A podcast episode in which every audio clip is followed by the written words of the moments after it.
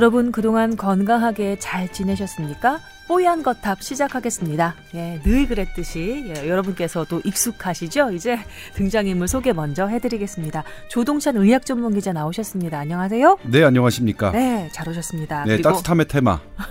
긍정의 테마. 네. 예, 오늘 기대하겠습니다. 김공유. 김공유는 왜 공유냐면 공유를 닮았다고 김공유래. 이게 진짜 어처구니가 없어서 제가 진짜. 아, 저 들은 말이에요. 그러니까 뭐냐면 분장을 하고 나면 제가 그랬죠. 이제 제가 이제 그 분장실에서 분장을 하는데 이제 미어 머리를 내주신 분과 분장을 해주신 분이 따로 있잖아요. 그 말도 안 되는 얘기를 하려니까 약간 더듬게 네. 되죠. 제 소개는 안 하나요? 아, 그 식순에 따라서 해드려야 네, 되는데 임채선 원장님 나오셨습니다. 반갑습니다. 네, 안녕하세요. 네. 아, 아, 이 얘기 빨리 해야 돼요. 어, 그래, 알았어. 어, 들어줄게요. 들어줄게. 그분들이 그냥 무심코 긴장하지 않고 하면 딱 어떤 모습이 되냐면 딱 현빈처럼 돼요. 그래서 제가 그게 너무 이렇게 그 싫어서 얘기가 진짜 우리 분장팀의 얘기라고요? 네. 워딩이라고요? 네, 그래서 내가 가서 한 번은 그랬어요. 진짜. 주말에 자 이번에는 현빈 스타일 말고 음. 공유 씨 스타일로 해줘 그랬더니 그럼 그냥 가셔도 됩니다. 아 진짜. 네. 근데 진짜.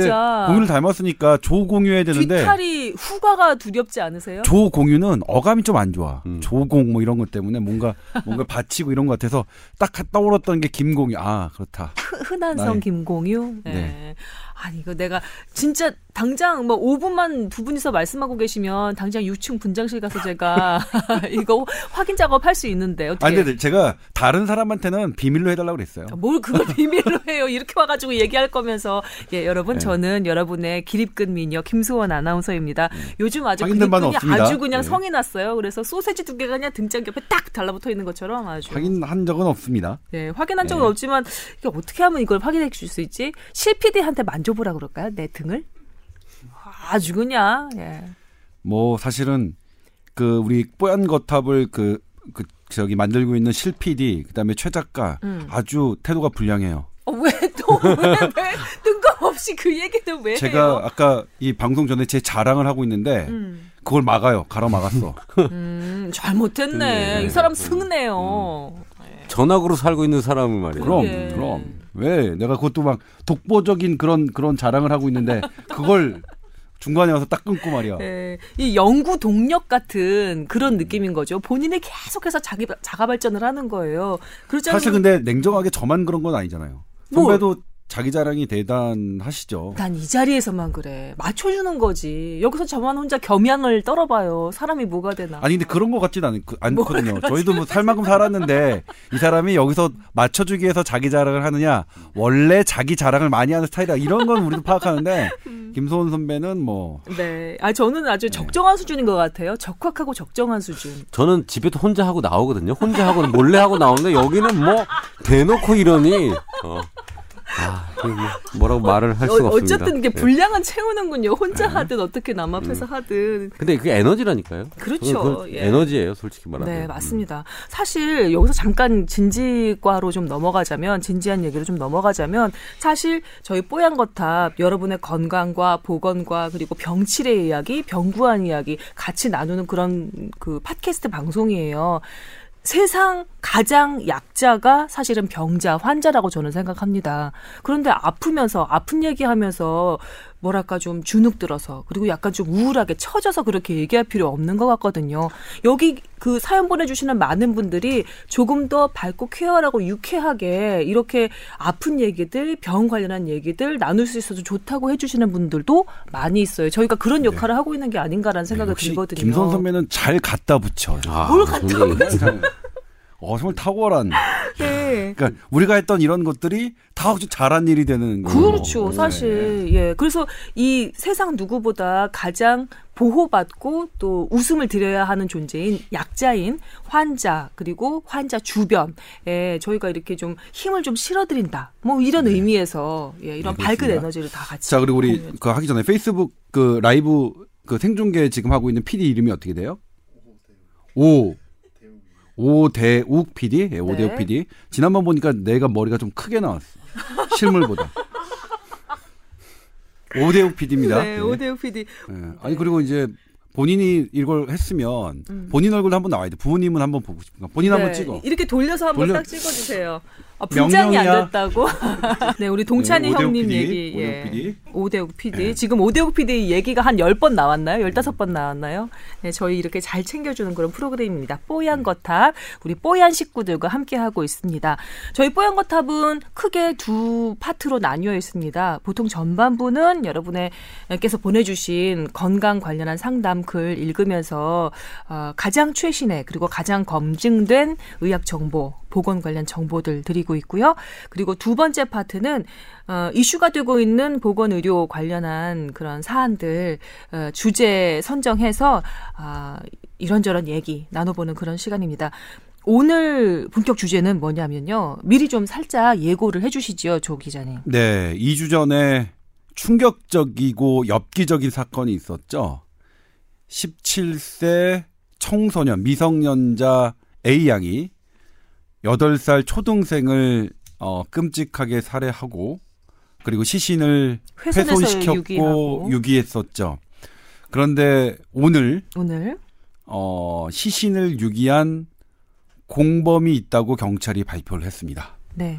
아, 이 과정을, 이 과정 뉴스를 보신 분들도 있지만, 어우, 정말, 어, 보는 것 자체가 너무나 엽기적이고 충격적이어서, 그런데 이 문제 관련해서 다뤄보, 다뤄보겠습니다. 지난번에도 댓글에 있었는데, 어, 이 정신 질환이 갖고 있는 위험성, 특히 제가 지난주 월요일에 사이코패스라고 가능성이 높다고 말씀드렸죠. 네, 여기서 잠깐 뭐, 예, 자랑하자면 하자면 모든 언론에서 조현병에 의한 범죄로 보도가 나왔을 때 저는 아 사실 솔직하게 말씀드리면 저도 조현병에 의한 범죄라고 했, 그 가정하고 갔어요. 왜냐면 경찰이 그렇게 발표를 했기 때문에 네. 조현병 진단을 받았기 때문에 그런데 조현병을 보는 권위자가 그리고 조현병의 범죄와 관련된 그, 그 정신 감정을 주로해왔던 그 전문의가 아니라는 거예요. 아니라고 해서 정말 고민 고민 끝에 그렇게 얘기했는데 결국 지난주 금요일 날 경찰 스스로 밝혔죠. 조현병과 상관이 없는 범죄다. 네. 그러니까 그건 뭐 사이코패스를 얘기하는 거죠. 네. 예. 오늘 관련한 이야기를 이 뽀얀 거탑 후반부에 한번 주, 중점적으로 예, 집중해서 다뤄보도록 하겠습니다. 네, 페이스북 라이브에는 거기까지는 안 나가니까요. 나중에 음. 본방 꼭 다운 네. 다운로드 받으셔 드셔야 다운로드. 됩니다. 다운로드 중요합니다. 좋아요 예. 누르시고요. 하트 주시는 거 잊지 마시고요. 어, 일반 뉴스에서 할 수 없는 이야기까지 나오는 거죠. 오늘. 그렇죠. 네. 왜냐하면 이거는 검열 들어가지 않거든요. 네. 당신도 말하는 분이에요. 나오는 거라니요. 당신도 만들어가는 분이에요. 네. 저는 그래서- 좀 살인 이런 거에 조금 말을 잘 못하겠어요. 음. 어, 그래서 우선은 조 기자님이 아마 주도를 해주실 거고 저는 여기서 양념 역할로 말, 말씀을 좀 드리겠습니다. 네, 그리고 참고삼아 말씀드리자면 이 지상파 TV에서는 아무래도 좀 정제된 표현을 써야 하다 보니까 이 약간 어 불, 불명확한 표현이네 이렇게 느껴지실 수 있는 구석도 있거든요. 그런데 이 팟캐스트 방송은 그런 면에서는 좀 더 선명하게 전달해 드릴 그렇죠. 수 있을 것 같아서 저도 좀 네. 기대를 하고 있습니다. 예, 아 웃으면서 표현해 드리기에는 좀 그런 내용이긴 한데요. 아, 예. 정말 정말 충격적이었어요. 그리고 이제 딸을 키우는 부모들의 심정이 음, 조 기자님 따님 네, 키우시잖아요. 저도 네. 비슷한 또래잖아요. 피해자고. 그렇죠. 아우, 뭐, 진짜 엘리, 엘리베이터에서 이게 낯선 사람만 봐도 확 겁이 나요. 그리고, 어, 어땠냐면, 음, 그 전에는 이제 뭐, 가게에 뭐 사러, 아이스크림 사러 간다고, 갔다 온다고 했을 때 혼자 가라고 했는데, 음, 다녀와 네, 지금은. 못 하겠더라고요. 어, 그러니까. 이게 뭐, 그렇더라고요. 그리고, 하여튼간 후 네. 파장이 엄청난 사건임에 그리고 아직 해결되지 않은 사건임에 분명한 것 같습니다. 아, 계속해서 팔로잉을 하면서 저희가 또 취재를 하고 있으니까요. 관련한 내용은 후반부에 자세하게 전달해 드리도록 하겠습니다. 자, 할 건 하고 넘어가야죠. 전반부 여러분의 건강 상담 해드리도록 할게요. 자, 먼저 으, 상담 들어가기 전에 저희 메일 주소부터 알려드립니다. 가끔 제가 아, 빼먹고 메일 주소 알려드리지 않아서 좀 그랬는데 저희 뽀얀거탑이니까 타워 쓰고 있습니다. 타워 at sbs.co.kr입니다. 예, 타워 골뱅이 sbs.co.kr 예, 이렇게 메일 계정 열어놓고 여러분의 사연 기다리고 있습니다. 많은 분들이 사연 보내주고 계십니다.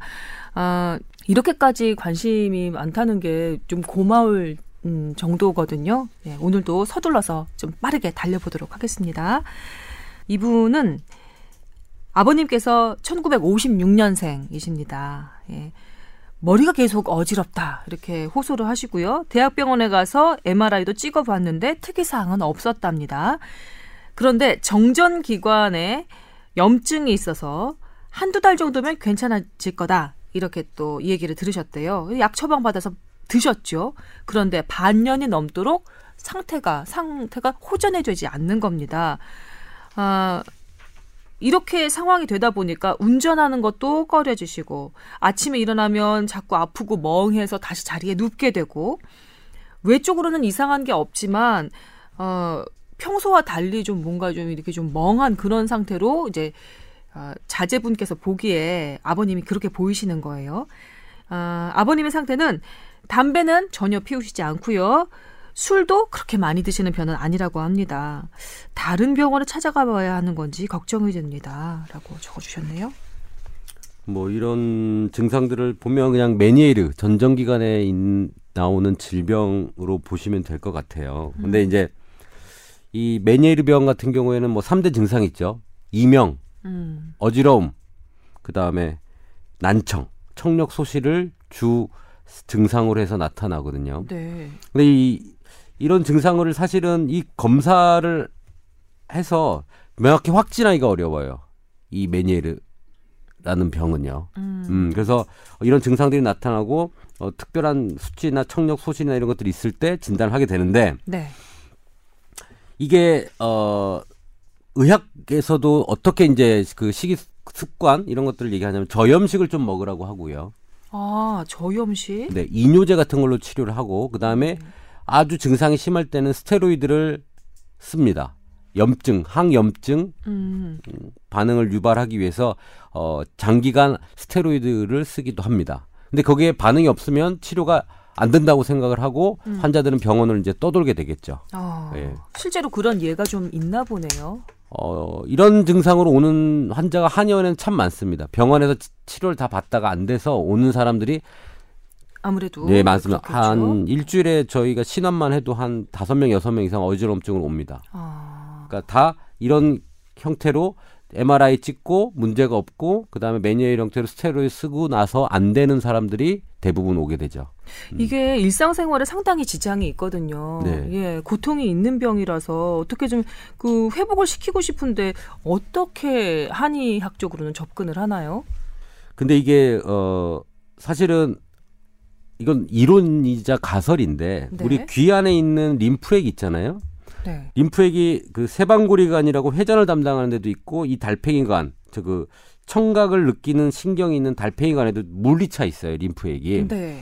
근데 이게 물의 조성에 문제가 생긴다고 생각이 좀 들고요. 아. 그다음에 물에 어 그 림프액에 염증 반응 같은 게 있을 때 거기에 어 청각의 이상이라든지 이런 것들을 유발한다고 저희는 생각을 하고 있어요. 그럼 림프액을 어떻게 하면 맑고 깨끗하게 만들 수 있을까요? 그러니까 그 문제가 가장 어려운 거예요. 그래서 어 한의학 적으로 가장 큰 이론 중에 하나가 신장을 치료를 하게 되면 귀랑 신장은 하나로 봅니다. 생긴 것도 비슷하게 생겼어요. 귀하고 신장하고 그렇지 않나요? 뭐 그렇 껍데기는 그렇죠.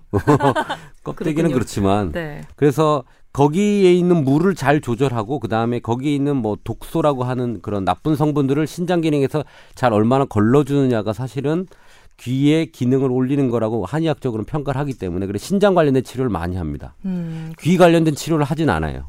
그렇군요. 네. 오히려 신장 관련한 치료를 해서 네. 림프액이 좀 맑고 깨끗하게 돼서 이 관련한 증상이 좀 사라지도록 그렇게 도모를 하는군요. 네. 하지만 긴 과정일 것 같습니다. 한 2, 3개월 정도 걸리는데 근데 난청이 심해지면 난청은 회복이 안 되는 경우가 많아요. 제가 치료를 해보면. 아. 그런데 이명은 하고 어지러움 많이 증상이 개선이 되고요. 네. 그 다음에 어, 좀 수분이 모자란 사람들 같은 경우에는 수액하고 같이 치료를 하면 약물을 섞어서 주사를 놓으면서 한약을 같이 쓰면 음.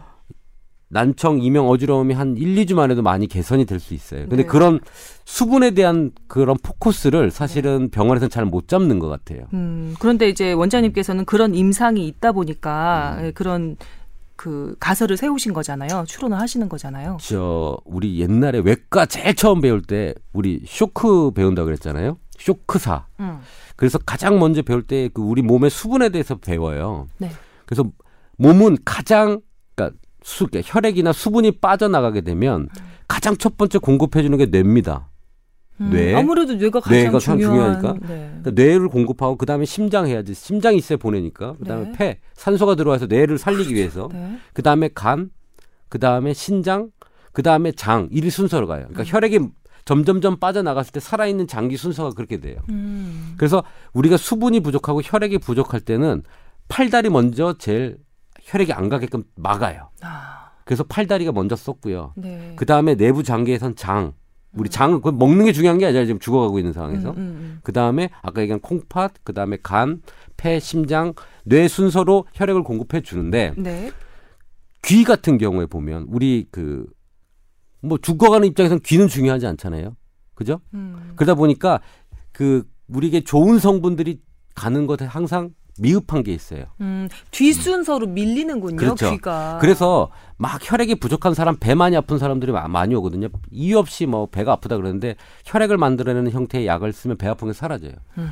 그러니까 모자라서 몸 안에 그 혈액이 부족하면 그런 중요한 장기 보내고 팔다리를 못 보낼 때 막 팔 저림, 뭐앞 음, 통증 음, 그런 것들이 혈액이 부족할 때도 생기거든요. 음. 네. 그래서 이런 이명 부분도 어, 수분이 부족해서 올 수도 있어요. 음. 그이 림프에게 그런 나- 성분이 아무래도 재료가 나- 어, 되는 어. 거니까요, 물이. 물이 적거나 아니면 물 그 림프에게 성분이 안 좋거나 할 때 귀에 이런 영향을 준다라고 생각을 하고 음. 저는 수액 치료랑 같이 합니다. 이런 이명 환자, 어지러움 환자들은요. 음. 특히 노인성, 그러니까 노인이 되면 수분이 많이 없어지거든요. 네. 소실되기 때문에 네. 노인 환자분한테는 수액 치료랑 한약이랑 같이 해서 혈액을 최대한 많이 만들어서 귀로 좋은 걸 보내고 독소가 음. 있으면 빼내고 하는 형태의 치료를 하게 됩니다. 그렇군요. 특히 좀 이렇게 나이가 좀 되신 분들일수록 목이 마르다는 느낌이 안 들면 물을 굳이 드시지 않더라고요. 그런데 아, 어, 내가 뭐 물 마신 지 한 두 시간 넘었나 싶으면 일부러라도 찾아서 좀 물을 마셔 주는 게 좋다고 하던데. 선배가 맞나요? 그러시는 거 아니에요? 아이고 득이었나? 어, 연기도 잘하셔. 그래서 이거는 한의학적으로는 그 귀 부분하고 이건 수분과 그다음에 음. 콩팥 관련된 치료를 하고 네. 의학적으로 말고 그냥 식이 식이학적으로는 그냥 짠 음식을 좀 적게 먹어야 됩니다. 저염식. 예, 저염식을 해서 짜게 먹는지 한번 보시고 음. 그다음에 물을 섭취를 조금 더 하시고 네. 스테로이드 치료나 이런 걸 한 번 하고 안 되면 한 번 더 할 수 있거든요. 음. 한번 더 해보시고 음 그렇게 해보시는 게 어떨까 싶습니다. 혹시 조 기자님 보충하실 말씀 있으신가요? 그 어지럼증이 음. 두 종류가 있거든요. 어, 천장을 봤을 때 천장이 빙빙 돌아가는 음. 그러니까 진짜 세상이 돌아가는 것 같은 그런 진성 어지러움이 있고 네. 어 앉았다가 갑자기 일어섰을 때 핑 도는 게 있잖아요. 약간 기립성 빈혈 예. 같은 건가요? 그렇게 좀 까매 보이면서 어지러움이 있는데 만약 핑핑 도는 어지러움이 계속된다면 어 지금 뭐 이, 이거는 이제 MRI 찍고 그다음에 전정기관 약 쓰고 했는데도 안 들으면 이제 다른 병원 가도 별 소용이 없을 가능성이 있는데 그렇다면 이제 아까 임 원장이 얘기했던 방식인데 그게 아니라 핑핑 도는 어지러움이 아니라 그냥 계속 무언가 딱 갑자기 일어섰을 때 그냥 까무라치듯 그러니까 이게 제일 중요한 게 정말로 세상이 돌아가는 느낌이 있느냐 이게 영어로는 true rotation sign이라고 하거든요. 음. 그게 없는 어지러움이면 다른 신체 질환일 수 있어요. 음. 그러니까 그런 건지 아닌 건지 아버님한테 좀 더 그 면밀하게 여쭤봐서 음. 만약 뭐 진짜로 근데 계속 어지러움증이 진짜 세상이 돌아가는 것 같은 그렇게 도는 어지러움이라면 뭐 임원장이 얘기한 방법대로 하시면 될 것 같고 이게 어 까무러치듯 까매지면서, 어, 까매지면서 네. 그런 어지러움 그러니까 그런 게 없는 어지러움이면 이건 다른 내과에서 또 이게 왜 그런 게 생기는지 몸 그냥 흔히 해봐야죠. 생각할 때는 그냥 기립성 빈혈들 많이 떠올리잖아요. 그거 네. 말고도 여러 가지 다른 질환이 네, 있나요? 그렇죠. 예. 심장에서 올 수도 있고, 예, 뭐 여러 군데 딴 데서 원인이 올 수가 있습니다. 근데 음. 제가 볼 때는 이거는 전정기관 치- 이비인후과에서 하고 치료를 하고 있는 걸로 봐서는 네. 아마 이쪽 질환인 것 같고요. 음, 음. 알겠습니다. 아, 저희가 드린 정보가 좀 도움이 됐기를 바라고요. 그리고 후속 치료 어떻게 됐는지 궁금하니까 다시 메일 보내주시면 감사하겠습니다. 예, 같이 걱정해드리는 뽀얀 식구들입니다. 네. 다음 사연으로 넘어갈게요. 머니볼로 시작해서 이건 머니 그리고 이제는 뽀얀 거탑을 가장 열심히 청취하게 된 이거라니까요. 이럴 40대 수밖에 없어요. 찡짱인입니다. 네. 네. 그럼요. 그럼요. 세 분의 캐릭터가 딱 잡혀서 실수를 하기도 하면서 듣게 돼요. 어쩌면 무거울 수 있는 의학 건강 관련 이야기를 가볍게 들을 수 있다는 것이 이 팟캐스트의 장점이 아닌가 생각합니다. 하셨는데 적확하게 집으신 것 같습니다. 그렇죠. 그리고 이게 이제 페이스북 라이브로 보시면 알겠지만 이게 그 보는 재미도 있어요. 이게 눈도 충족시켜 드리죠. 김공유 씨이십니다. 예, 조동찬 기자 김공유 씨. 네, 이렇게 나가도 돼요. 근데 나날 희생양 삼아서 한번 반응 보자고요. 예. 어, 저 백종원입니다. 희생 정신이 강해요. 그래서 백종원이라고 지금 예. 살짝 백종원 닮았다는 얘기를 많이 들어서 요즘에 예, 백종원 씨 예, 좋으시죠 후덕하고 파마를 다 풀었어요. 그래서 일부러. 일부러 푸셨어요? 네, 하도 백종원 닮았다는 얘기를 들어서 한번 보여주시죠 뭐 다운펌까지 해가지고 일자로 좀 만들었어요. 네. 많이 젊어지셨어요. 자 이분은 아 이분도 아, 다운펌을 해서 그런지 덜 레모지네요. 오늘은. 예. 이귀앞 옆에 어. 머리가 이렇게 서는 분들이 많으시더라고요 남성분들. 그래서 여기를 이렇게 내리는 파마를 많이 한다고 하던데. 예, 맞아요. 그게 한 만 원 더 주면 커트를 뭐 2만 5천 원 했는데 만원 정도를 더 드리면 여기만 딱 내려주는 그런 걸 해주시더라고요. 아, 저는 한 3만 원, 5만 원 정도 내는 것 같아요. 어우, 이렇게. 고급으로 네. 하셨네요. 근데 잘 어울리시고요. 조 기자께서는 이렇게 안 서나요? 귀 옆 머리가 뭐 바깥으로? 서요, 서는데 보면 이거를 보면 공유 씨도 서요. 예, 공유는 안 센다. 서요. 공유 선걸 내가 못 봤네. 옆에 살짝 이 머리가 이렇게 딱. 아, 그거는 두툼하게 머리 서요. 숫이 많아서 그런 저- 거지. 저도 적진 풀어서 그런 않아요. 저도 거잖아요. 않아요. 무성하진 않은데 뭐. 자, 사연으로 다시 들어가겠습니다. 잘 보면 무성해요. 그 잔머리들이 많아요. 잔 그런. 머리 숫자 하등 상관없는 잔머리. 네. 자, 이분은 아, 네, 지금 우리 PD가 우리 예, 페이스북 그 생중계 해 주시는 PD가 실소를 금치 못하다가 지금 예, 기침을 하셨네요. 자, 다시 넘어가면 아, 이 40대 직장인이라고 자기소개해 주신 이 청취자분께서는 홍삼액을 드시기 시작하셨습니다. 아무래도 이제 건강 걱정되실 슬슬 걱정되실 나이시죠. 그런데 어 잠이 오질 않는 거예요, 밤에. 음. 예. 몸에서 막 열이 나고 막 그런다는 얘기도 있는데 이분은 열이 나지는 않아요. 근데 그렇게 잠이 안 오는 거예요. 어, 그런데 또 신기한 건 잠을 못 잤으면 그 다음날 피곤해야 하잖아요. 근데 이분은 또 피곤하지는 않은 거예요. 그래서 홍삼 한 팩을 다 먹지 못하고 부인이랑 둘이서 사이좋게 반반 예, 나눠서 드시고 계신답니다. 아, 신체적인 반응이 홍삼을 먹고 이렇게 잠이 오지 않는 것으로 올 수도 있는 것이니 계속 먹어도 되는 건지 홍삼의 아, 다른 여러 가지 부작용들은 어떤 것들이 있는지 이렇게 궁금하다고 사연을 보내주셨네요. 홍삼이 수면을 방해하지는 않거든요, 이게. 그래요? 근데 어, 홍삼이 먹으면 좀 이거는 기운을 올리는 약이기 때문에 기가 좀 살죠. 음, 그래서 활동성이 좀 더 강해진다고 느끼는 분들이 꽤 계세요. 음, 아마 좋은 홍삼을 먹은 것 같고요. 네. 그래서 기운이 나게 되면 사실은 잠이 안 오고 활동을 더 하는 거거든요. 음, 당연한 음. 그 이어진. 제가 볼 때는 낮에 더 빡시게 운동도 하고 일도 하고 하시면 올 거예요. 제가 볼때 네. 기운이 남아서 네, 그렇거든요. 기운이 남아서 네. 그러신답니다. 좋은 현상이니까 네. 홍삼 드셔도 되고 네. 좀더 파격적으로 움직이고 활동을 좀 더 하십시오. 와, 이분한테는 엑스트라 에너지가 생긴 거죠. 네. 그리고 더군다나 그런 음, 엑스트라 에너지를 줄 수 있는 좋은 홍삼액을 드시고 계신다는 거. 예. 우리 저출산이니까 좀 아기도 좀 많이 만드시고 그랬으면 그리고 좋겠네요. 잠안 오신다고 예. 하니까 누워서 뭐 어머 나는 나는 어디까지 가는 거지? 누워서 뭐요? 아 이 요즘에 시사가 좀 그 재밌더라고요. 관련해서 전국에 대한 얘기도 나눠보시고 음. 대선 어떻게 뭐 될까 이런 얘기도 나눠보시고. 제가 그 그러면- 방송 전에 얘기했는데 음. 그최 작가가 그 여기선 인터넷이 잘 안 잡힌대요 컴퓨터로. 근데 음. 저는 인터넷이 잡혀요. 어 어떻게 잡혀요? 그래서 어 나는 야동 같은 걸 전혀 안 봐서 컴퓨터가 깨끗해. 자, 우리 아주 아슬아슬하게 예, 넘어가고 있습니다. 네. 예, 그렇죠. 자, 아, 여튼 두 번째 사연까지 이렇게 소개를 해드렸습니다. 아, 이 그 다음 사연은 제가 살짝 네. 네 걱정이 되기는 하지만 우리 음. 뽀얀 식구들을 위해서 과감하게 커밍아웃을 한번 해볼까요? 다음 사연이 뭐냐면 결핵 관련한 사연입니다. 아, 얼마 전 학교에서 고1 아이들을 대상으로 잠복 결핵 검사를 하는데 동의서를 받더라고요. 냈는데 아, 학부모들이 의학상식 없는 상태에서 학교에서 실시한다니까 별 의심 없이 동의서를 다 사인을 해준 모양입니다. 그런데 일부 신문 기사를 읽어보니 아, 결핵 양성 반응이 나왔다고 해서 모두 결핵이 발병하는 것도 아니고 어, 일부에서만 극히 일부에서만 발병하는데 예방 차원이라는 명목으로 독한 항생제를 몇 달 동안이나 먹어야 할 수도 있다니 학부모 입장에서 걱정이 됩니다.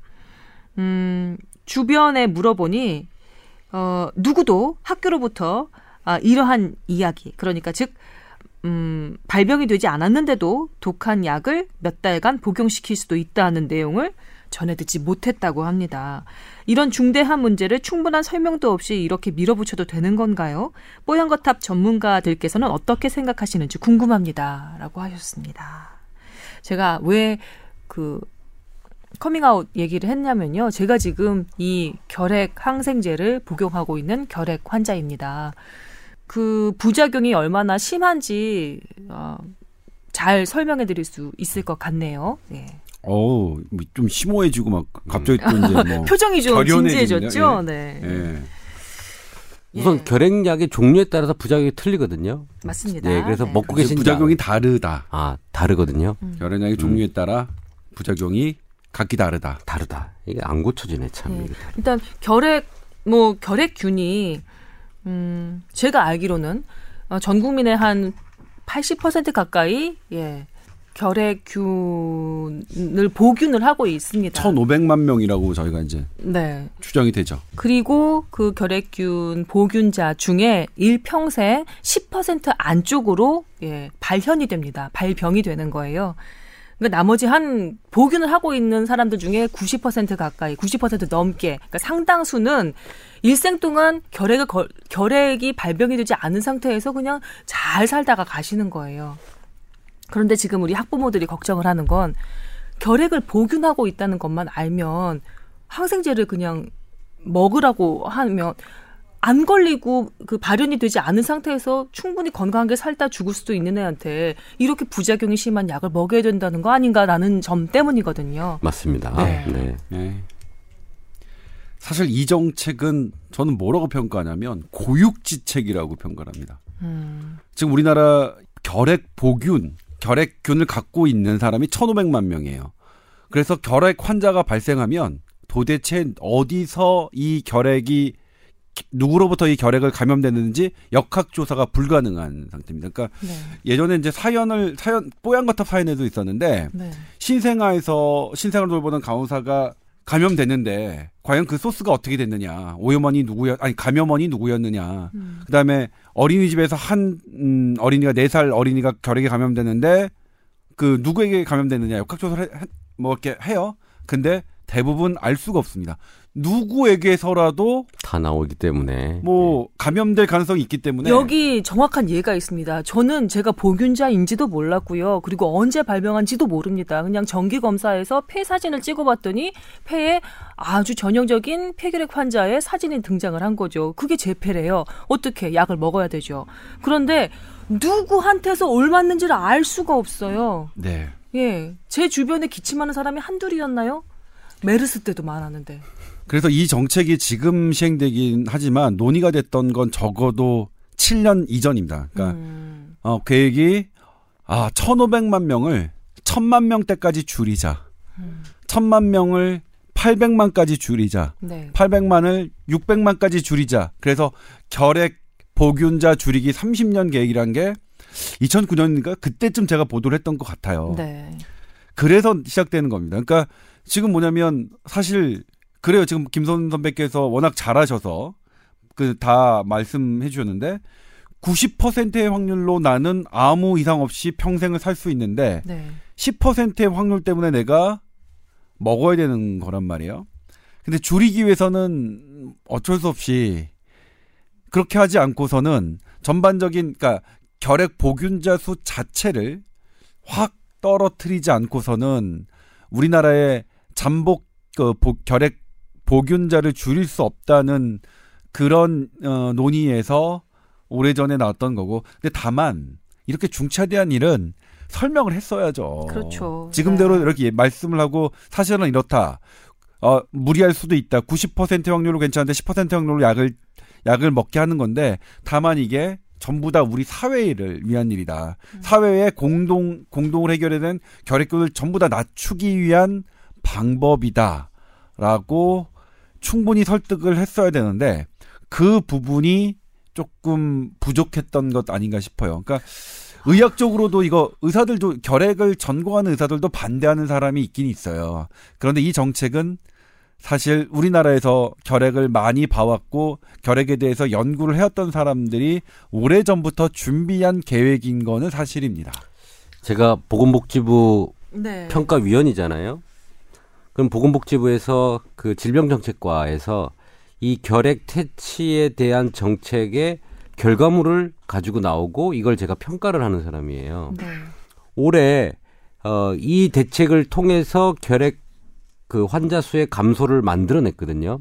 제가 수치는 까먹었어요. 근데 이 정책으로 해서 결핵 환자 수가 줄고 있기 때문에 우리는 정책 수행을 잘 했다라고 보건복지에서 올렸고 그 결과 기준 대비 더 많은 성과를 냈기 때문에 사실은 어, 성적을 잘 받았어요. 아, 잠깐만요. 지금 네. 이 고1 아이들을 대상으로 한 잠복 결핵 검사 및 항생제 투여, 투약이 투약이 이미 진행이 된 정책이란 말씀이신가요? 네, 그- 시범 실시 말씀하신 거였어요? 아니면 지금 그 작년도가 재작년 시범 실시를 했고 아. 지금은 이거를 더 확대를 시키려고 왜냐하면 아, 아, 보균자 수가 줄고 있다라는 지금 결과가 나왔기 때문에 아. 아, 그 1년 정도 시행한 것만으로도 확실한 효과가 있다는 그런 보고서가 나온 나왔어요. 상태예요. 저는 지금 어. 봤고 그 정책의 효과가 훨씬 뛰어나다고 판단하고 있어요. 복지부 내에서는. 그렇습니까? 그래서 이런 그 유사 결핵 결핵의 어떤 증상이라든지 보균자 있는 경우에 음. 어떻게든 약물을 투여를 해서 줄이려고 하는 게 지금 현재 우리나라 보건 정책으로 지금 진행을 하고 있어요. 이게 되지 당시에도 않고 예. 파일럿 스터디 작은 스터디로는 네. 그랬어요. 어떤 지역별로 소규모 지역을 가지고 그렇게 해봤는데, 그러니까 그때는 이제 임상 시험의 하나였죠. 음. 근데 잠복 결핵 그균 자, 이 보균율이 떨어지는 게 뭐예요? 그 당시가 제 생각에는 전전 질병 질병관리 본부장 가, 그 감염병 어 관리과장을 하실 때의 정책이에요. 그러니까 이게 상당히 그러니까 급작스럽게 내놓은 정책은 아니에요. 아니에요. 정부에서 서서히 만들어서 저는 이번 정부에서 내는 왜 것도 아니고요. 의심을 예. 했었냐면요. 제가 발병한 게 아, 제가 이 결핵이 그 발현되고 있다는 것을 발견한 것이 에, 지난 12월 말에 거- 어, 건강 정기 검, 정기 건강 검진에서였는데요. 어, 그때 폐 사진 찍자마자 하루 지나지 않았는데 그 병원에서 빨리 와서 재검을 받으라고 닥달을 하더라고요. 그래서 가서 어 당장 2주를 15일을 격리를 시키더라고요. 네. 그러면서 해주는 의료진이 해주는 얘기가 원래는 이렇게까지 강하게 에, 그 조치를 취하지 않았습니다. 그런데 지난 그 당시 얘기죠. 이제 지난해 메르스 사태 이후에 감염병 관리가 매우 강력해졌습니다. 네. 그래서 의료진인 저희도 어쩔 수 없이 어 선생님을 그러니까 저죠. 선생님을 격리시킬 수밖에 없습니다. 그래서 그때 당시 뭐 아팠다고 하고 대타 그 최혜림 아나운서가 진행을 하고 했던 것이 바로 제가 격리당했던 네, 때였어요. 그랬죠. 음, 그리고 난 다음에 아주 독한 약을 먹기 시작했는데 어, 독한 약을 한 2주 정도를 먹으면 감염 가능성이 현저히 낮아지거나 거의 전무해진다라고 의료진이 판단을 한다고 하는 거예요. 네, 의학적으로는 없다고 판단하니까 격리가 네. 해제되는 거거든요. 격리가 네. 해제되는 거예요. 그러니까 딱 2주만 독한 약을 먹고 그 다음에는 일상으로 복귀를 할 수 있는 거죠. 제가 이 그 고일 대상 잠복결핵 검사 그 기사를 보면서 이렇게 생각했던 거예요. 아, 메르스에서 너무 심하게 음, 대인 아. 의료 당국이 의료 당국이 아, 너무 쉽게 그리고 경솔하게 이런 강력한 대책을 마련해서 어, 시행을 하기 시작했구나라는 의심이 강하게 들었어요. 그리고 결핵 환자 입장에서 음 과연 이렇게 무리해서 한다고 그 뭐 줄일 수는 있겠지만 결핵이 발병하지 않고 90% 애들이 틀림없이 건강하게 살 수 있는데 이렇게 저도 먹으면서 굉장히 힘들었던 이 부작용 때문에 힘들었던 이 결핵약을 6개월이 넘게 먹어야 된다는 게 너무 큰 비용처럼 느껴진 거죠. 저는 차라리 딱 2주면 전염성이 떨어지고 그리고 예전과 달리 기침 예절이라든지 개인 위생에 대한 그 경각심이 높아진 사회 분위기라면 이전에 결핵 그 발병률이 높았던 때와 이후의 양상은 확연히 다를 수 있다는 생각이 드는 거예요. 이전에 기침 아무 데서나 컬럭컬럭하고 코 묻은 손으로 막 뭐 먹거나 이렇게 남하고 약수하는 게 아무렇지도 않았을 때 그 통계를 해, 통계를 잡았던 그 결핵의 그 상황과 이후에 메르스 이후에 사람들이 기침하면 왠지 좀 꺼려지고 좀 옆으로 돌라고 그 마스크도 이제는 많이 하고 다니잖아요. 네. 이 이후에 그 결핵 관련한 양상은 확연하게 다를 거라고 생각이 들더라고요. 그래서 점차 점차 낮아질 수 있는 걸 너무 과하게 빠르게 이런 정책을 부작용 심한 정책을 추진하는 게 아닌가라는 강한 의심 아닙니다. 이거는 들었었어요. 오랜 기간 준비돼 있고 지금 확대해서 할 거고요. 그래요? 그거는 저도 동의하는 바입니다. 왜냐하면 내부자여서 그런 거 아니에요? 아니에요. 보건복지부 저는 평가하는, 사람, 평가하는 사람이기 때문에 사실은 뭐 그걸 나쁘다고 얘기할 수도 있, 는데 사실 10%밖에 발현이 안 되는데 약을 먹어야 되느냐. 근데 그걸 그냥 뒀을 때 내가 결핵에 걸릴 확률이 음. 많아지는 거잖아요, 사실은. 그냥 뒀을 때. 주위에 보균자들이 훨씬 적어진다면 네. 자기가 걸릴 확률이 더 적어지고 제가 이번에 보건복지부 이런 내용들을 보면서 경제 손실이나 이제 질병 때문에 오는 음. 경제 손실이나 이런 것들을 파악을 해보니까 어마어마한 거예요. 결핵 때문에 오는 손실이요? 음, 결핵 뿐만 아니라 음. 결핵으로 들어간 돈도 엄청 많이 들어갑니다. 나라 세금이 결핵 이 퇴치 운동 사업에 상당히 많이 들어가거든요. 크리스마스 시즌 이제 살지 사지도 않잖아요. 근데 그런 거 말고도 그냥 돈을 많이 씁니다. 이 네. 비용 자체가. 그래서 빨리 이게 줄어들어서 그 비용도 줄여야 된다고 저는 생각을 사실 하거든요. 그래요. 음. 크리스마스 선물 받고 싶다. 그 얘기라니까. 갑자기 크리스마스 실에서 크리스마스 네. 선물로 가는 이 행태는 뭐죠? 뭐 상상력? 아니 근데 이런 부분이 저는 이제 사실 취재 기자로서 이런 것들을 지켜봤잖아요. 그러니까 음. 저 제가 뭐 들으시는 분도 알겠지만 정부의 정책이 일방적으로 막 그 찬 찬성하고 이런 스타일은 아닌데 네. 이거는 그러니까 말씀하신 대로 아, 그런 오해는 있을 수 있겠네요. 그러니까 물론 격리가 강화된 건 있어요. 그러니까 그 감염병 그 특별법이 메르스 이후에 새롭게 만들어져서 그 적용이 되고 있기 때문에 관리가 더 까다로워진 건 사실이지만 이렇게 잠재적인 복균 결핵 환자, 결핵 복균자를 낮출 것이 어떻게 낮출 것이냐에 대한 오랜 고민 끝에 계속 계획을 해왔고 한 하는 부분이거든요. 그러니까 저는 뭐냐면 이게 나왔을 때 왜 논란이지 이거 그러니까 미리 음. 만약 몇 년부터 저 제가 만약 교육부나 질병관리본부의 공무원이었다면 음. 몇 년부터 그몇 그러니까 지금 중학교 2학년이 고등학교 2학년이 되는 몇 년부터 이렇게 시행하겠습니다. 이런 거를 매년 얘기한 다음에 음. 그리고 나서 그때 하면 이런 부작용은 안 생겼을 거 아니에요. 근데 저처럼 메르스 이후에 너무 급조한 정책이 아닌가라는 의심을 살만하지 않나요? 네, 그렇네요. 음. 지금 보니까 그렇게 충분한 설명이 없었다면, 그러니까 이게 예전부터 했다면 저는 분명히 그렇게 음. 몇 년, 중2가 중2 학생이 고2가 되는 몇 년부터 이렇게 합니다. 그 다음에 지금 중3이 되는, 어, 중3이 뭐 고2가 되는 뭐 몇 년, 뭐 2017년부터 이 정책을 실시합니다. 이렇게 계속 단계적으로 밝혀왔다면 지금의 아주 그 학부모들이 겪는 그런 혼란은 좀 상당히 줄어들지 않았을까 싶습니다. 그러니까 이거는 뭐냐면 사실은 어떤 의미가 있냐면 이 약을 먹는 분들이 우리 사회의 전반적인 결핵 잠복균의 그 보유율을 낮추기 위해서 사회에 조금 희생하는 면이 있어요. 그러니까 개인적으로는 사실 만약 뭐 나 감염성 없는데 나 지금 그리고 발현 안 했고 그리고 사실 나 남한테 지금 전염시킬 위험성도 없고 음. 근데 내가 왜 약을 먹나 나중에 이게 진짜로 바른 데만 먹을래 해도 사실은 그걸 그 논리를 강제로 이렇게 어떻게 뒤엎기는 네. 어렵거든요. 그렇죠. 자 지금 지금 혹시 헷갈리시는 분들이 있을까봐 저 말씀을 드리면 보균 상태만으로는 감염이 되지 않습니다. 예, 발현이 된 상태, 그러니까 그 활, 활동성이 된 이후에만 결핵균은 그 기침을 하거나 이런 비말로만 네. 감염이 되거든요. 그러니까 단지 보균자라고 해서 약을 먹으라고 하면 뭐 충분히 억울할 수 있을 것 같아요. 네. 그리고 그냥 가볍게 비타민처럼 먹을 수 있는 약이 아니라 거의 한 열두 알막 열한 열한 네, 알막 그렇죠. 이렇게 먹습니다. 네. 그리고 간 독성도 심하고 네. 신장도 약간 약해져서 많이 붓기도 하고요. 그리고 얼굴도 까매지고 여러 가지 좀 힘든 경우 있거든요. 한명 원래 까맣지 않았나요? 아우 나 왜 그 우유 빛깔이었어. 그랬나요? 어, 그럼. 커피 우유 기억이 안 나는데. 아, 커피 우유 아니. 이 사람들이 제가 이게 경험했기 때문에 확실하게 말씀드릴 수 있는 것이요.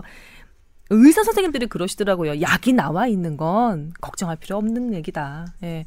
이게 임채선 원장님 말씀대로 보균자가 약을 먹으면 그 평생 결핵에 걸릴 수 있는 확률 자체를 아주 훅 떨어뜨리는 거니까요. 네. 네. 그렇게 생각하면은 더 뭐. 그 노인과 이 젊은 사람들이 또 약의 반응률이 또 좀 틀리고요. 음. 부작용도 훨, 젊은 애들이 훨씬 적어요. 네. 그 우리 김선 아나운서가 먹을 때 좀 힘들었겠지만 젊은 애들이 먹으면 좀 괜찮을 거니까 그 정도는 아닐 겁니다. 아, 그래? 적어도 적어도? 적어도 나는 어. 이렇게 가나? 네. 난 이렇게 갖고야 마나? 네. 근데 아무튼 그래도 이제 뭐 부작용 같은 거 있는지 잘 살피고 설명을 조금 더 잘하고 홍보를 네. 일 1년 전만 했다면 네. 인식을 했으면 보통 부모들은 아 그렇겠지라고 받아들였을 텐데. 근데 사실 이제 입장 바꿔 생각해 보면 내 자식이 잠복결핵인데 이걸 먹어야 된다고 하면 속상할 것 같아요. 속상할 것 같아요, 사실은. 그렇지만 이게 그런 의미에서 나온 정책이다. 뭐 이렇게 설명을 드리겠습니다. 네. 예. 예, 여튼 저는 뭐 잘 투병하겠습니다. 이제 몇 개월 안 남았습니다. 약 먹는 기간도. 예. 먹을만 해요. 힘들긴 하지만. 네.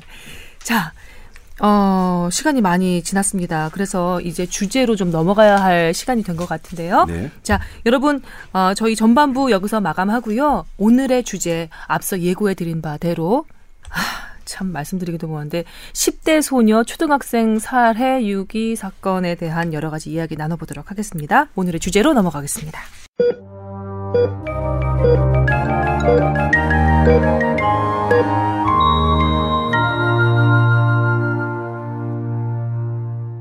발제자는 조동찬 기자입니다.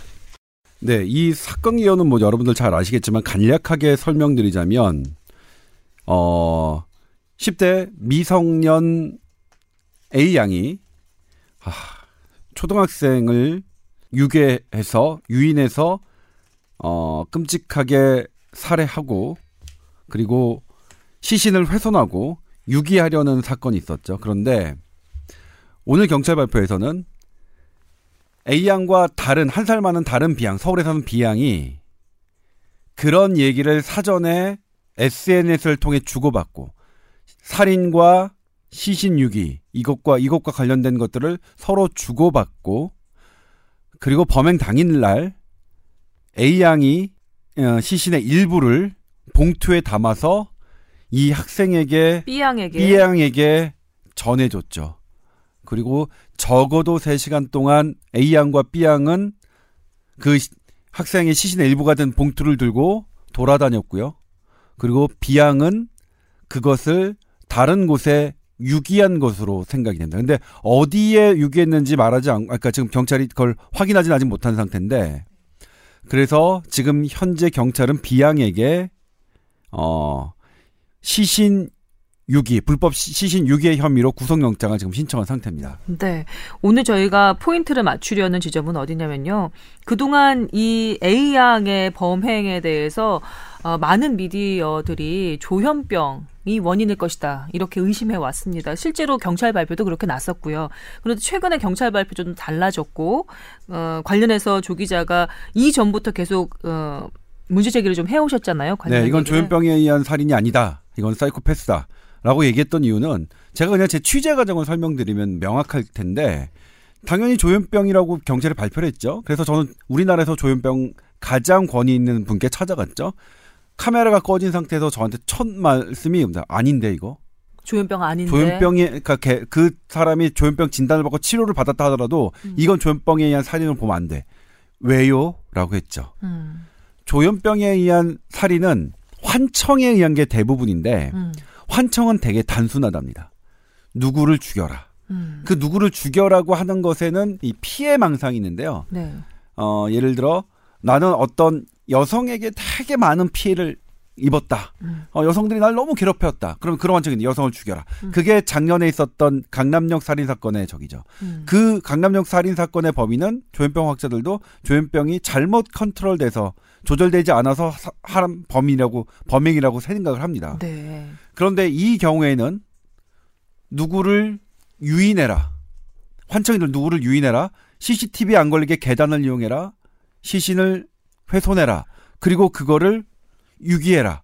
이렇게 복합적인 환청이으로 환청이 들려서 그것을 범행으로 이끌어내는 건 불가능하답니다. 그 어. 없었대. 보고가 없었고.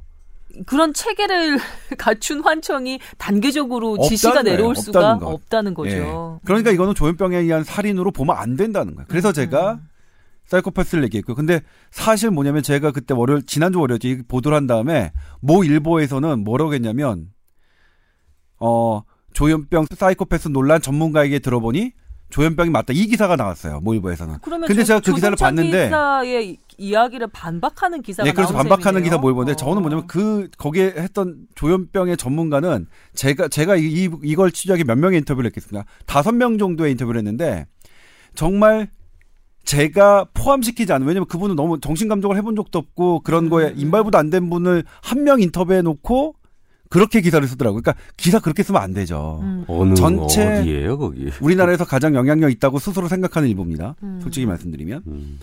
그러니까 어처구니가 없는 거죠. 음. 예, 어처구니가 없는 거. 그러니까 전문가 취재를 하지 않았고 전문가 의견을 들어봤다고 기사를 쓴 거예요. 저는 뭐 그런 음. 기사를 이제 제일 싫어하는데 물론 저도 틀릴 수 있기 때문에 음, 음. 사실 취재 파일을 확 욱하는 마음에서 쓰려고 했어요. 모 일보 기사와 조동찬 기사 비교해 보자.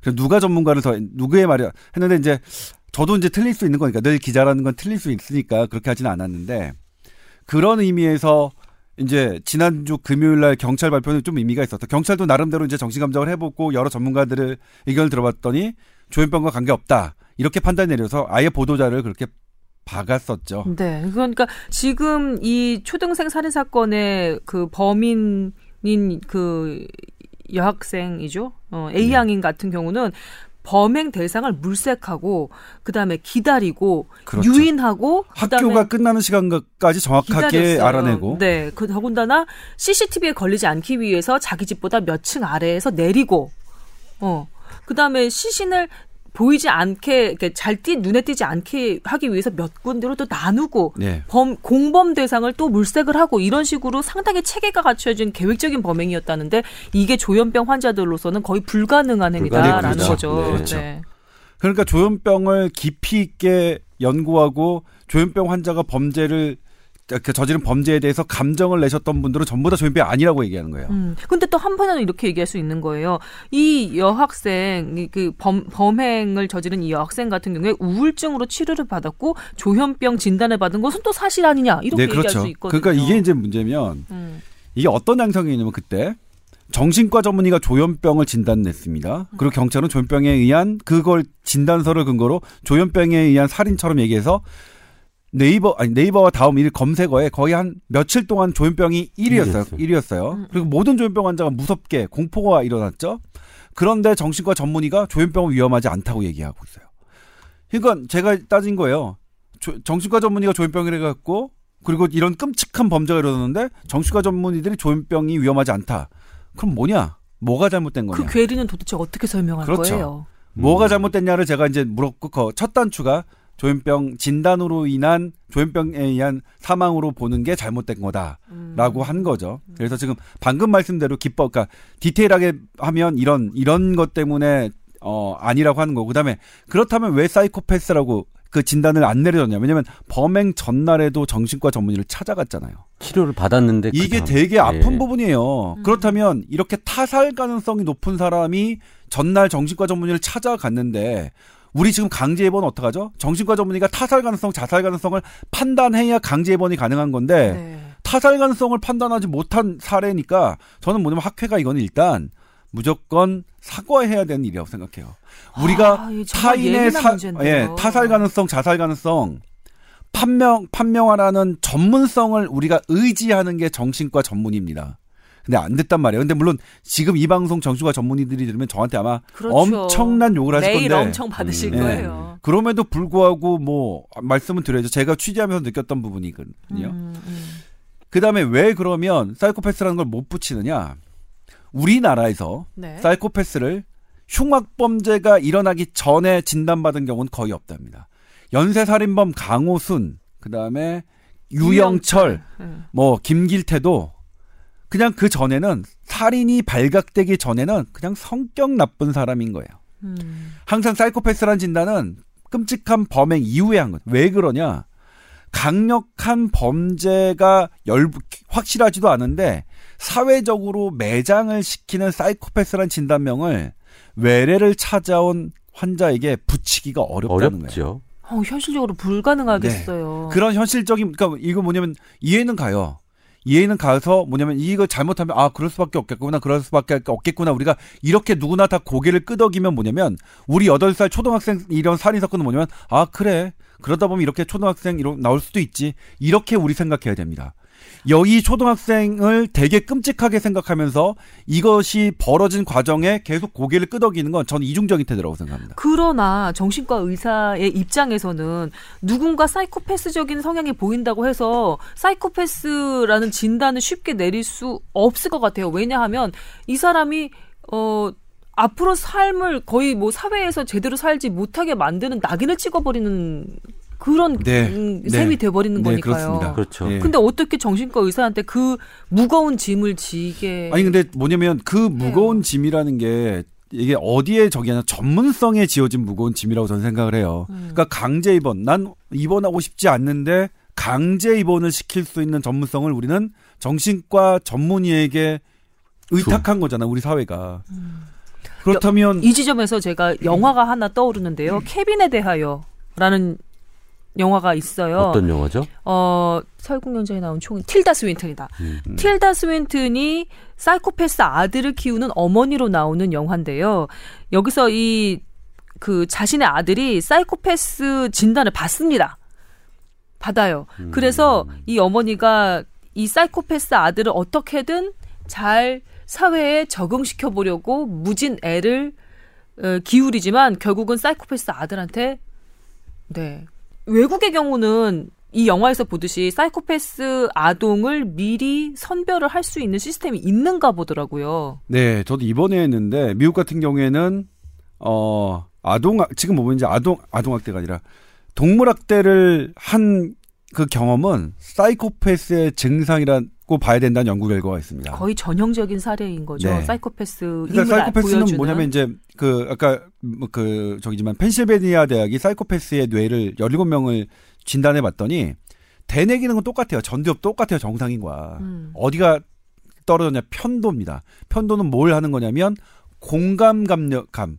그러니까 사람과 사람의 이 공통되는 느낌 이런 것들을 판단하고 음. 도덕적 판단을 하는 것이거든요. 음. 지능은 똑같은데 도덕적 판단이 안 되고 공감감이 떨어집니다. 그러니까 사이코패스에게 너 왜 사람 죽였니? 그러면 그거 정신 감정을 안 돼. 사이코패스는 정신 감정도 되게 오래 걸린대요. 보통 1년 이상 넘게 걸리는 경우도 많대는데 음. 그러면 나오는 결론이 해부해 보고 싶어서요. 내가 해부해 보고 싶은 게 살인의 이유인 거야. 해부해 보고 싶어서 하는 거. 그러니까 특별히 그들은 그게 나쁜 일이라, 어, 해부해 보고 싶어서 뭐 죽일 수 있잖아요. 이렇게 하는 부분이거든요. 도덕, 윤리 이런 것이 없는 거고 그다음 공감이 안 되는 거죠. 상대를 사람이라고 생각하는 것이 아니라 어떤 대상, 네. 사물처럼 느끼니까 그런 대답이 가능하겠죠.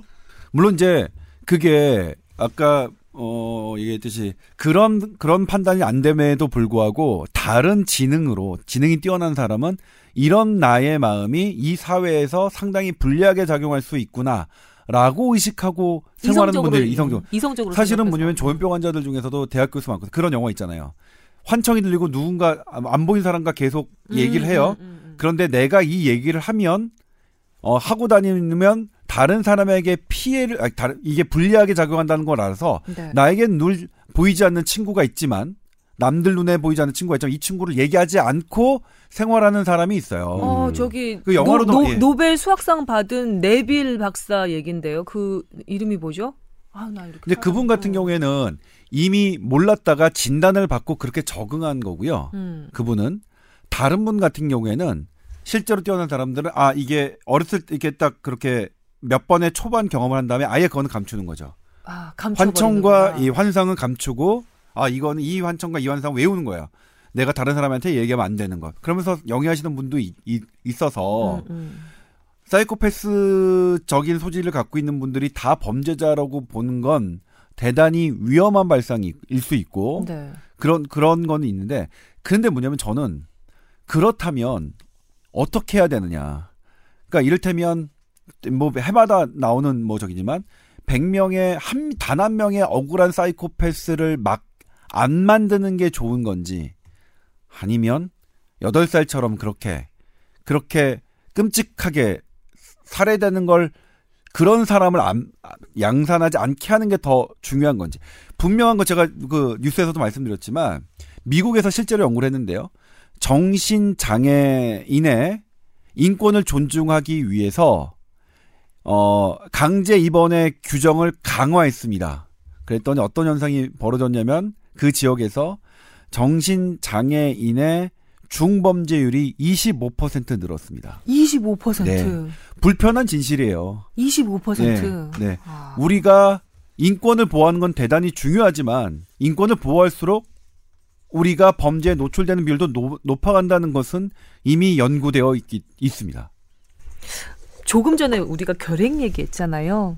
결핵 보균자 수를 줄이기 위해서 아직 발현이 되지도 않은 고1 그 어린 학생들에게 90%는 그냥 건강하게 살다 평범하게 죽을 수 있는 그 어린애들한테 그 부작용이 많은 결핵 약을 먹게 하는 정책을 시행을 하고 있단 말이에요. 결핵 관련한 것도 그렇게 좀 나름대로 강력한 정책을 실시를 하는데 이 사이코패스 관련해서는 이렇게 손 놓고 있어도 되는 건지 좀 궁금해집니다. 그러니까 그게 되게 어떤 사회도 사실 사이코패스 아직 범죄를 저지르지 않았는데 범죄를 저지를 가능성이 높다는 이유. 그것도 현대 의학이 얼마나 뭐 완전하다고요. 불완전한 현대 의학의 가능성으로 그 사람을 관리하고 하는 것들이 얼마나 어려운 문제겠습니까? 마이너리티 리포트 생각나네요. 그렇죠, 그렇죠, 네. 그렇죠. 정확하게 그건데 근데 그렇다면 그렇다면 우리가 사실은 뭐냐면 이 문제를 어쩔 수 없는 일이다. 담담하게 넘어가야 되는 문제라고 생각합니다. 근데 정녕 우리가 이 문제를 담담하게 넘어갈 자신이 없다면 음. 어떤 걸 해야 되는지 살펴야겠죠. 저는 여기서 이런 말씀을 드리고 싶네요. 예전에 어떤 그 사이코패스 관련한 다큐멘터리에서 봤는데요. 에, 조금 전에 그 조 기자께서 사이코패스의 전형적인 증상 중에 하나라고 얘기한 어, 음, 그 동물 학대 케이스, 동물 학대 케이스를 발견한 그 선생님들이나 아니면은 뭐 유아 어, 그 시설 그 보육 시설의 그 선생님들이 그 지역의 그 건강 센터 같은 데 보고를 하게 되는 거예요. 그래서 나름대로 통계가 작, 저기 관리 관리 대상에 이제 잡히는 거겠죠. 그런 애들은 불러다가 1년이 걸리는 그 사이코패스 관련한 그 음. 검사를 하는 거죠. 그래서 아니면 다행인 거고 그 동물 학대를 한다는 것은 나름대로 정서적인 어떤 결핍이 있다는 얘기니까 그에 관련된 우울증 치료라든지 아니면 뭐 조울증 치료라든지 그런 그 관리를 해주는 쪽으로 넘기고 만약에 얘가 정말로 사이코패스적인 기질이 농후한 애다 그러면 얘는 주 관리 대상이 돼서 끝까지 좀 같이 가줘야 되는 거죠. 이런 식으로 좀 초반에 이런 조치가 들어가줘야 되는 것이 아닌가 마치 외국의 케이스처럼 그런 생각이 드네요. A 양도 동물 학대 및 동물 해부를 좋아했었나요? 지금 경찰의 발표로는 그 나오진 않지만 언론들이 이제 주변 친구들에게 조사를 했었죠. 음. 근데 물론 가족은 그 가족의 진술과는 엇갈리는데 친구들의 진술은 어렸을 때부터 고양이와 햄스터를 해보였었다. 해부하기를 고양이와. 햄스터를 해부하기를 음. 좋아했었다는 증언이 있었던 증언이 거죠. 있었고 네. 부모는 공식적으로 그렇지 않았다라고 얘기를 하죠. 음. 근데 저는 이제 그 부모의 인터뷰가 MBC의 한 프로그램에서 나왔는데 저는 어땠냐면 보통의 부모라면 내 딸이긴 하지만 피해자에게 미안함과 피해 부모에 대한 미안함 이런 것들이 먼저 해야 될 것 같은데. 그런 게 전혀 안 보였어요. 오직 내 딸이 뭐 그렇지 않다. 그, 그렇지 않다. 음. 뭐 이런 거라서 저 그것도 상당히 그러니까 저는 뭐 의미 있게 봤습니다. 왜 음. 관리가 안 되느냐? 음. 사실은 뭐 어, 관리가 안 되는 여러 가지 그 여러 가지 문제가 있지만 사실 그거는 그것도 어, 하나의 한 요소가 되지 않을까라고 생각을 저는 개인적으로 했습니다만 네. 어, 그렇습니다. 근데 이게 이제 뭐냐면 정치권 영역에서 예, 예. 예, 예. 임 원장님도 덧붙이실 말씀이 있으실 것 같은데요. 저는 사실 이 파장 조현병 환자가 살인을 저질렀다. 음. 사이코패스가 살인을 저질렀다. 이 두 가지를 놓고 봤을 때 지금 사람들은 국민들이 느끼기엔 사이코패스는 사건이 일어나야 발각되는 거고 음. 그러면 국민 정서상은 조현병 환자에 대한 거부감이 이제 많이 커졌을 상황이 돼버리고 있, 말았어요. 이 사회적으로. 네. 그런데 이번에 그 정신보건법 바뀌잖아요. 이런 강제 입원 조항이 완화가 됩니다. 그리고 강제 입원하기가 어려워져요. 그럼 많은 조현병 환자 및 정신 관련 지금 보호를 받고 있는 사람들이 나오게 되고 있거든요. 네. 근데 이 정책과 지금 이 사회에 끼칠 반향은 아마 올해 좀 크지 않을까 지금 이렇게 생각을 하고 있습니다. 이 정신과 질환 관련한 그 각 강력 범죄들이 사실은 추이가 더 늘고 있는데 그 정신과 질환자들의 강제 입원에 대한 조치는 많이 완화가 되는 쪽으로 지금 바뀐 거죠. 그러니까 두 상황이 같이 맞물려서 돌아가는 게 아니라 약간 과, 반대로 괴- 예, 반대로, 반대로 돌아가고 갔죠. 있거든요. 이게 이제 정부가 제가 이제 요거 임 원장이 얘기한 건 제가 이제 우리 뉴스에서 제가 한번 3분 정도 3분 반 정도로 다뤘고 라디오에서도 이제 몇 차례 다뤘었는데 아 이게 사실 정부의 정책이 좀 이중적이에요 정부 정책이 음. 일례로 아까 말씀드렸던 강남역 묻지마 살인 사건이 났을 때 경찰이 뭐라고 발표했냐면 총리가 뭐라고 발표했냐면 당시 총리가 황교안 총리가 경찰이 판단해서 그 행정 입원을 강화시키겠다. 경찰이 판단 범죄 위험성이 높으면 뭐 의학적으로 뭐 저기 하지 않더라도 강제 입원 가능하겠다라는 발표를 합니다. 근데 그 당시에 그때 지금 방금 임 원장이 했던 강제 입원을 엄격하게 규제하는 법안이 만들어집니다. 국회에서는 반대로 갑니다. 어머. 행정부와 국회가 반대로 갔다니까요, 이게. 야. 그래서 많은 사람들이 나라 국회 희한한 나라에. 국회의원들한테 많은 탄원서와 음. 그렇게 하면 안 된다고 했는데도 국회의원들이 강행을 해서 입법이 돼 버렸어요. 근데 이제 그거는 배경이 있습니다. 뭐냐면 네. 음. 강제 입원을 아주 나쁜 목적으로 이용했던 그래요. 사람들이 있어요. 네. 뭐냐면 이제 제일 저기 하는 게 정신 질환자로 판명을 받으면 이 뭐지 재산권을 행사할 수가 없대요. 네, 그러니까 그렇죠. 그 유산을 받기 위해서 자 유산을 자기가 독차지하기 위해서 음. 부모님을 강제 입원하고 거기에 편승하는 일부 의사들이 있었습니다. 음. 그래서 그런 예를 봤을 때 헌법재판소가 지금 현재 강제 입원 규정은 너무 인권을 침해한 소지가 있다고 판단했고 음. 세계 보건기구도 우리나라에서 들어와서 봤더니 인권 침해 사례가 좀 있다. 얼마 정도냐면 실제로 보건 음, 당국이 집계한 게 박문규 보건복지부 차관이 한국일보에 칼럼을 썼어요. 저는 차관이 그런 명으로 그 칼럼을 쓰는 걸 저는 처음 봤는데 그것도 이제 사연이 있습니다. 한국일보가 원래 그런 기사를 했어요. 이 정부의 그 정신보건법 완화를 하는 새로운 정신보건법을 무리하게 강행시키는 거는 이게 무리가 잘못된 것일 수 있다라고 음. 한국일보가 썼는데 한국일보 칼럼에 차관이 그 기사를 반박하는 칼럼을 썼어요. 어허허. 그리고 복지부가 강력하게 해명제를 내고요. 네. 저는 그 이후에 이제 보도를 했습니다. 그러니까 그 학회에서 이건 너무 문제가 있다 그래서 모든 자료를 저한테 다 줘서 제가 뭐 다른 것도 아니에요. 그냥 보, 아 이거 한국일보 톤 그대로 했습니다. 그대로 하고 그 복지부 관계자한테 그러죠. 얼마든지 해명제로 내보십시오. 한번 보겠습니다. 라고 이렇게 했었는데 이제 결국 뭐 그랬는데 이제 뭐냐면 인권 침해 사례가 보고되는 게 한 80건 정도 되고요. 시민단체에서는 그게 한 10배쯤 정도 되는 거라고 생각합니다. 한 800건 정도. 그러니까 음. 이 해마다 800건 정도가 되는 인권 침해 사례는 줄이려는 노력은 해야죠. 그럼요. 그건 해야죠. 그런데 문제는 강제 입원이 한 8만 건 정도 된다고 하거든요. 음. 1년에. 음. 8만 건 모두를 인권 침해 사례로 생각하고 제도를 만들면 안 되는 거죠. 적확하네. 적확한 그래서 제가 제가 고민했던 방법은 뭐냐면 어느 누구에게 정신과 전문의한테도 그러고 보건당국에 물어봐도 뭐냐면 그렇게 인권 침해가 사례가 많은 병원은 보인다고 해요. 음. 왜냐면 그렇게 해서 입원해서 이 벌어먹는 병원들이 있으니까 그런 거야. 그러니까 인권 침해가 발각이 되면 아예 철퇴를 내리는 이거는 음. 오히려 모든 강제 입원은 다 이렇게 엄격하게 못하게 할 게 아니라 음.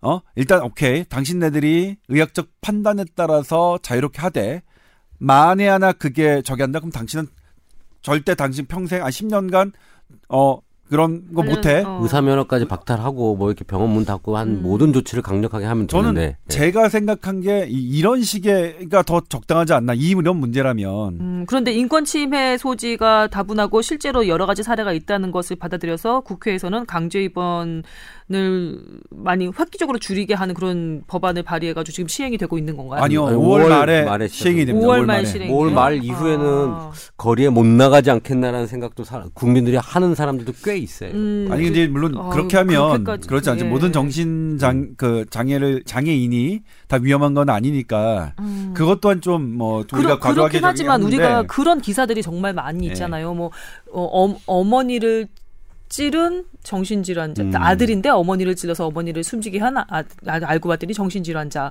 자, 이런 식으로 보통 집안에서 가족들이 이 정신질환자를 보호하고 어, 있다가 오히려 피해자가 되는 경우들에 대한 기사들이 많다 보니까 네. 그건 이제 뭐냐면 제가 조현병 얘기가 나왔으니까 조현병 같은 경우에는 사실 어큐트한 증상이 생겼을 때는 범죄율이 높습니다. 치료받지 않았을 때. 근데 어큐트한 증상이 없는 잘 관리되고 있는 조현병 환자는 일반인보다 범죄율이 낮아요. 왜냐면 음. 조현병 환자의 특징이 샤이합니다. 내가 이상한 거 보고 하는 거 있으니까 음. 자신감이 없고 그래서 잘 안 해요. 그래서 범죄율이 낮아서 그러니까 이제 일반적으로 그들을 얼마나 잘 케어하는 시스템이 갖추고 있느냐가 이제 관건인데 음. 우리나라에선 그걸 어디서 하냐면 지역 보건센터에서 합니다. 정신보건센터에서. 지역 정신보건센터에서 그 일을 담당합니다. 그러니까 만성 음, 음. 정신질환 환자가 태어나면 집에서 약은 잘 드시는지 아니면 다른 뭐 증상이 악화되지는 않았는지. 음. 근데 이렇게 강제 입원을 느슨하게 하는 규제를 한다면 네. 많은 사람들이 퇴원하게 될 거 아니에요? 그걸 예상한다면 그걸 받아들이는 지역 보건센터부터 증량해야 되잖아요. 아, 안돼. 그거 하나도 안 해. 제가 그때 보던 게 아니라 순서가 잘못됐다. 이게 당신네들이 취지가 아니라 정신 장애인의 인권을 보호했다는 거- 보호하겠다는 정책을 누가 반대합니까? 그거는 그건 절대 명제인데. 음. 하지만 그것을 그것의 부작용을 줄이려는 수순은 지역 보건센터 인력부터 그- 와서 그분들이 사회에 나왔을 때 음. 어떻게 확 어떻게 관리하고 어떻게 면담하고 하는 사람들을 더 늘리고 어디까지 뭐 할 것이냐 하는 것들을 정한 다음에 그게 돼야 되는데 그러네. 이건 너무나 강력하게. 지금 복지부 입장은 이게 이미 국회에서 만들어진 법이니까 우리는 시행해야 된다. 시행하고 난 다음에 차근차근 이 부작용을 해결해 보자. 이렇게 하는 건데 전 완전 반대. 제가 뭐냐면 법이 잘못 만들면 법부터 해야죠. 국회부터 해야죠. 그러니까 공, 그 복지부는 뭐냐면 국회가 이미, 이미 잘못 그렇게 해서 만든 거니까 우리 탓이 아니다. 아, 저는 물론 국회가 그런 법을 뭐- 만들 때 조동찬은 뭐 했냐? 그러면 그 말에는 제가 대답할 자신은 없습니다. 음. 저도 그때 그 신경 쓰지 못했으니까 잘못인데 국회가 법 잘못 만들어서 법을 아예 다시 만드는 생각까지 해야죠. 국회가 이미 잘, 법을 잘못 만들어 놨으니 이건 어차피 시행하고 벌어지는 문제는 그때그때 해결하자.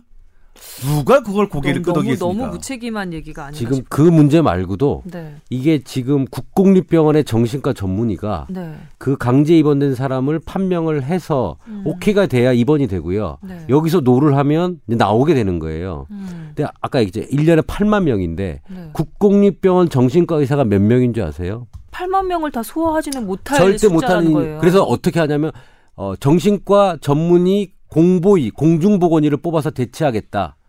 20명 정도를. 아이 요식행이다. 그런데 이- 지금 병원에 있는 사람들이 더 연륜이 있는 사람인데 갓 정신과 전문의 면허를 딴 이 공중보건의가 판단해서 입원 여부를 결정하겠다.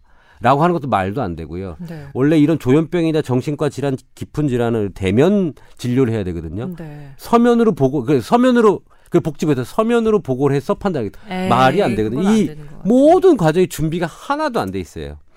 이 상황에서 이제 강제 입원이 이제 안 되고 나오게 되면 여기에서 관리가 될 것이냐. 관리가 안 되면서 이제 사건 사고가 터진다면 이 책임은 그 국회의원들이 질 거냐, 보건복지부가 질 거냐. 이제 또 감- 감론을박이 또 터지겠죠.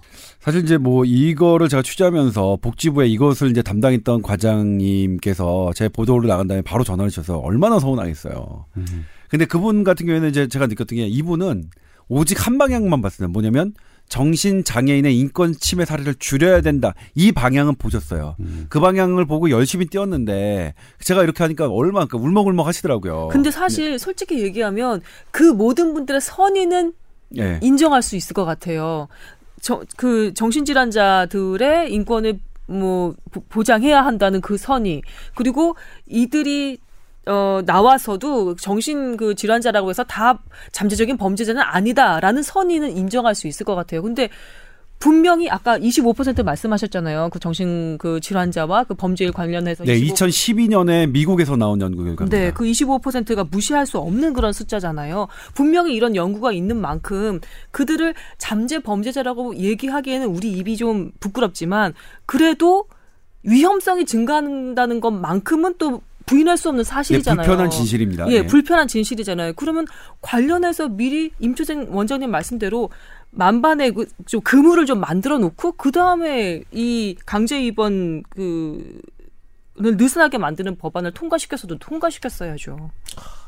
이 얘기는 좀 나중에 더 한번. 한 번 더 하고 우리 네. 정신과 전문의 선생님을 한번 초빙을 해서 음. 한번 더 실질적인 이야기를 한번 들어보는 건 어떨까? 초대 네. 손님 한번 초대해서 예, 여러분 기대해 주셔도 좋을 것 같은데요. 어, 저희 이 팀이 한번 총력을 기울여서 스타 의사 한번 초빙을 해보겠습니다. 스타 의사 한번 초빙을 해보겠습니다. 스타 정신과 의사 선생님을 한번 초빙을 한번 해보도록 네. 하겠습니다. 가까운 시일 안에 네. 네. 예, 초, 초빙을 해보도록 하겠습니다.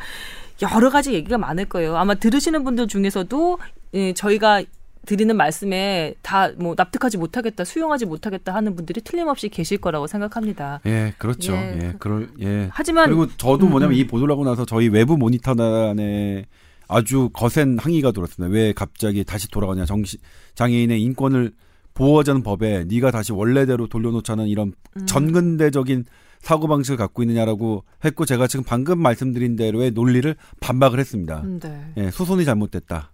그리고 분명하게 불편한 진실은 있다. 네, 정신과 진료 의료 현장에 있는 그 정신과 전문의를 모시고 추후에 다시 한번 관련한 얘기를 더 이어가 보도록 하겠습니다. 제가 오늘 너무 흥분했죠. 아, 이러면 안 되는데.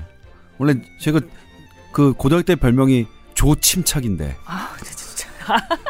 알겠습니다. 저희 오늘 한 시간 넘어서 짜증나네. 계속해서 방송을 진행을 한 것 같은데요. 여기서 예, 마무리를 하고 다음 주에 다시 한번 인사드리는 것으로 하겠습니다. 자, 두 분 수고하셨고요. 박수 치면서 마무리하겠습니다. 감사합니다. 네, 고맙습니다. 네.